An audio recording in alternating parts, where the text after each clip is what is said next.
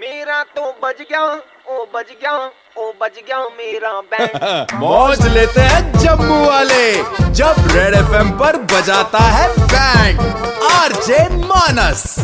Call किए सपना जी ने ये अपने हस्बैंड वीरेंद्र जी की बैंड बजाना चाहती हैं और इन्हें ये बताना चाहती हैं कि भाई बच्चे का ध्यान रखो ज्यादा ध्यान नहीं रख रहे हैं आप तो चलिए बजाते हैं इनकी बैंड हेलो हेलो हाँ जी हाँ ये वीरेंद्र जी से बात करनी है हाँ जी बोल रहा हूँ हाँ सर नमस्कार मैं आपके बच्चे के स्कूल से बात कर रहा हूँ एडमिन ब्लॉक से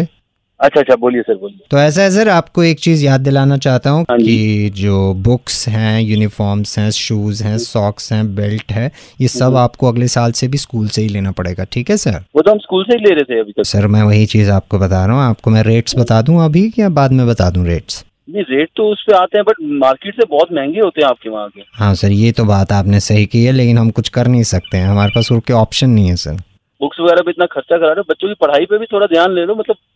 बच्चे उस चीज में इतना है नहीं मतलब एजुकेशन साइड देख रहे हैं हम इतना हाँ, तो ध्यान देते नहीं एजुकेशन हैं। एजुकेशन से याद आ गया सर हाँ, हाँ जी। उसके लिए बच्चे को आपको ट्यूशन लगानी पड़ेगी बाईस सौ रुपया उसका डिफरेंट है मतलब इतना खर्चा करके अब एजुकेशन करना है तो मेरे को उसके लिए बच्चे की ट्यूशन भी लगानी है सर देखो आजकल तो ट्रेंड बन गया है, जिसकी ट्यूशन ना हो वो कैसे पास होगा मतलब अब मेरे को ये एक्स्ट्रा भी पे करना पड़ेगा ओ सर बहुत अच्छा याद कराया आपने एक्स्ट्रा एक्स्ट्रा करिकुलर एक्टिविटी का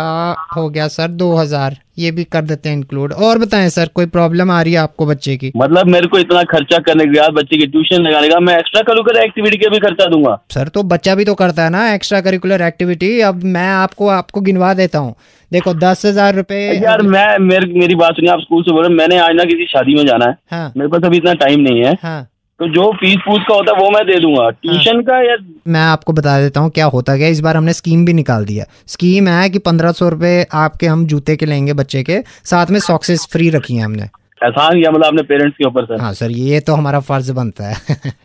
बाकी सर ऐसा है कि आज मैंने आपको फ़ोन किया है कि मैं बच्चे का फ़र्ज़ आपको याद दिला दूँ